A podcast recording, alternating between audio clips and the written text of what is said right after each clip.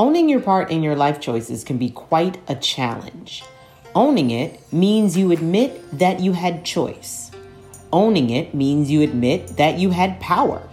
And we don't always like that. We don't like to admit that we have the power to shape our lives in the way that helps us reach our highest and healthiest potential.